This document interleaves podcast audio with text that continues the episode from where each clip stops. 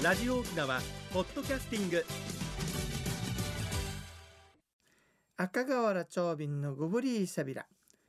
放送799回目の今日は4月の30日。内縄組旧暦では3月の11日。馬の日やいびんや。さて偏座の方々に予告しましたので今日は偏座島の散歩してみましょうかね。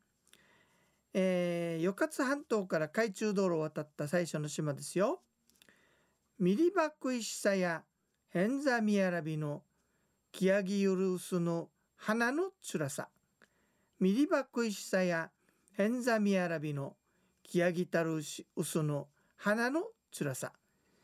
見れば恋しく思われるヘンザの娘たちよ。潮の引いた海を歩いていく。この足で木上げるたんびに潮の花が咲いて綺麗だという歌なんですね。ソケイペイチン忠義という方の作品だそうですよ。これちょうどね、変座の海中道を渡ると夜明けの日っていうのが立ってましてねそこに書かれている流歌なんですよ。えー、大変歴史の古い島でしてね3000年ぐらい前の海賊が見つかっています。まあ、海岸のところからだんだん島の高台に人が住むようになっていって人口も増えてグスクも築かれていくんですね。だから集落は以前はあのグスクの辺りにあったそうなんですが現在の海の近くに移動したそうですよ。えー、昭和市に滅ぼされた北山の人たちが住み着いたという説もあるようですね。えー、活連城の浜川味という方の次男がここに配置されて高花味と呼ばれていたそうです。雨割りが倒したという望月味の弟ということになりますね。でこの高花味なんですがあの雨割りが望月味を滅ぼしたんですけれども実は協力体制を取ることになりましてね。その時に偏座の人たちが船を操って大和日本との貿易をしていたんですね。だからキムタカの雨割りと与勝地域の繁栄を抑えた偏座の人々だったということになるわけなんですよね。それでは次のコーナーです。沖縄のなんだ？引き続き偏座島の話しましょうかヤンバラがいっちゃんどとかね、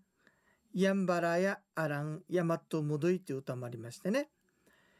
偏座島がね、海上交通の要所、要で、雨割りの活連城を抑えていたと考えられますね。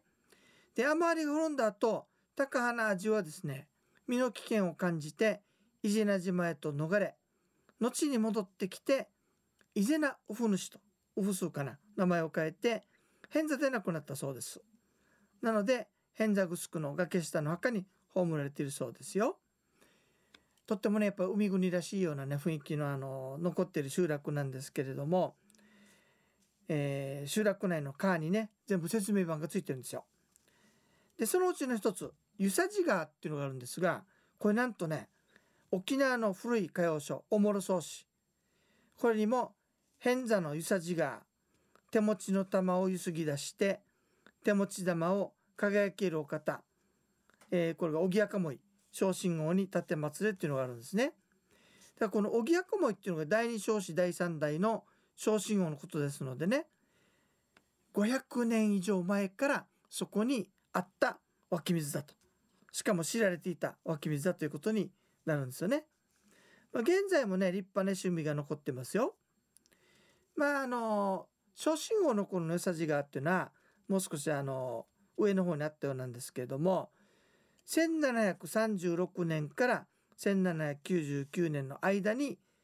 現在の場所に石造りで作られたと考えられているようですね。偏座ではですね産湯があの産水ね産水を取る井戸だというふうにも考えていて子供が生まれるとここから産水を取る場所になっているそうですよ。さっきも出てきたんですが沖縄の古代歌謡おもろそうしにも500年ぐらい前からあったということで出てくるんですね。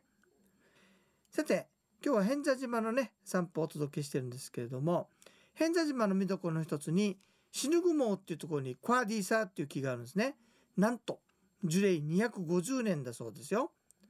このクワディーサー内縄口でしてね和名は桃玉菜というそうですね。面白いのがねあの糸満青年で子供たちにやった時にクイズ出したんですよ。桃玉菜をあの方言で何と言いますかって言ったらね「玉菜」っていう子がいた。玉菜だから玉菜と言ったのかね玉菜はキャベツですよ。さてこの桃玉菜、えー、沖縄には珍しく葉っぱが赤くなって完全に落葉する木なんですけども夏は青々と茂った大きな葉っぱでもって木陰を作ってくれるんですね。他にね実は偏座ハッタラという力持ちがいましてあの灰皿をねなんと重さが3キロぐらいあるそうなんですが石で作った灰皿があるわけこれを片手で持ち上げてたというような非常に力持ちの偏座ハッタラという人物もいたそうです。この方もねキムタカのアマに確か出てきよったはずね。でこの灰皿も実は残されていましてねその祀ってる半太郎の家のあったところに横の方に置いてあるんですよ。まあ、こんな風にねいろんな歴史を持っている島なんですけれども有名なのが旧暦の3月3日ではなくて3月4日に行われるサンゴチャという行事なんですね。これあの野呂さんがね大き大きかったよ大きくタマンとねもう一つなったかなマックブだったかなこれをねあの置いてそれをこう森で刺すというトゥジャのトゥダのイユっていう儀式から始まるんですよ。これトゥダっていうのはおそらくトゥジャだね森でしょうね。あの森の魚っていう訳せるんでしょうね。えそれが終わってから有名なこのとっても大きなねタマンの形をしたみこしを担いで、えー、島の沖合の方にあるなんじゃなんじゃ岩っていうのがあるわけね。そこまで担いでいってそこで下ろしてで役員たちがその岩に登っていって豊漁それから島の安全を祈願するというねえっ、ー、とサンゴチャーっていう行事があるんですよね。実は4年前にねこの縁がありまして、えー、この仙座に呼ばれていろいろ観光の振興したいとなんか講演してくださいっていうことであのいろいろ偏座の良さとかね話したんですがその時にねあのこれやっぱり大きい玉のみこしなんでね是非ともこう体験で担いでみたいっていう話をしたんですよ。やっぱでもそれはその神様行事に使うものだからちょっとできないなっていう話になったんですね。だったらこれちっちゃいのを作ってあの担いでいったら面白いんじゃないですかっていう提案をしたんですよ。そしたらねその年のうちに作ってありました。なので4年前のツアーということで、えー、我々も担いでですね、えー、近くまで行くという体験をさせていただきました。4年ぶりでしたけれどもついに長瓶もこの、えー、タマンのみこしレプリカさんをね担ぐことができまして非常に良かったです。で赤川中村内で個人的に行ったもんだからみんな「え長瓶さんね」みたいになってですね「久しぶりだね」みたいに大変あのいろいろとね話しかけていただきまして非常に嬉しく思いました。演座の皆様ありがとうございました。あの長瓶ね実はこの偏座もそうなんですけれども名越川上のね法年祭あれもあのツアー組んだところ2年に1回だったのが毎年になったっていうのはねやっぱその年中行事にあの観光の分野からねあの力を貸したっていうことがねあのできまして大変嬉しく思ってるんですけれどもね。なんやかんや言ってるうちについに来週が800回ということになりました。でツアーの方もね間もなく100回になるんですけれども今のところねあの決まったのが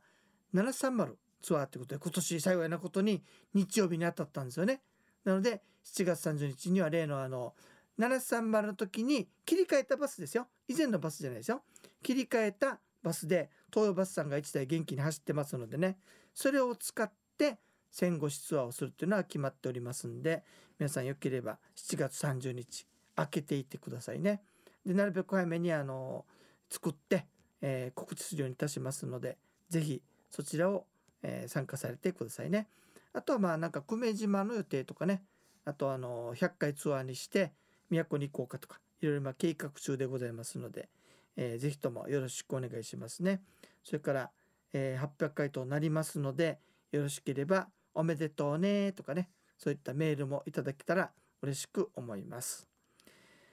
えー、あちこち回ってね、えー、いるんですけれどもやっぱりあのー、久しぶりに会うとね島の様子が変わってたりとか逆に新しい道がどんどんできてたとかそういうことがあったりしますんでまだまだあのいろんな新しいね情報を仕入れていかんといけないなと思っておりますね。変座の話するうちね時間のちょい便。皆さん連休に入りましたけれどもいかがお過ごしでしょうかね。今日あたりどっか行ったりするのかな。あのくれぐれもですね言いたいのがね沖縄自動車道なんですけれどもあそこって80キロ制限ですのであの慌ててね100キロとか120キロとかで飛ばさないでくださいよ。非常に危険ですのでね。あの慌てんなかようなという言葉もありますからね。なるべくはゆっくり走られてください。それとおそらく名護あたりはね混雑する可能性があるのでちょっとあのゆっくりはどっか行く時は早めに出るとかね。それから少し余裕を持つとかいったような感じでプランも立てられてくださいね。あの山とかね川も面白いんじゃないかなと思います。山で言うとね石川岳っていうのがあるんですよ。200メートルぐらいの高さ。あれはね結構楽しめて登れます。それから勝岳これは少々きついかもしれないけれども時間さえかければ確実に登れますし登った時ね360度全部見渡せるんでね非常にあの爽快な気分になりますよ。よかったら皆様もこの機会に山行ったり川行ったりそれから流花碑巡ってみてはいかがでしょうか、えー番組のご案内や赤瓦長瓶やいびいたん。チョンチチクミ装置一平二平デービル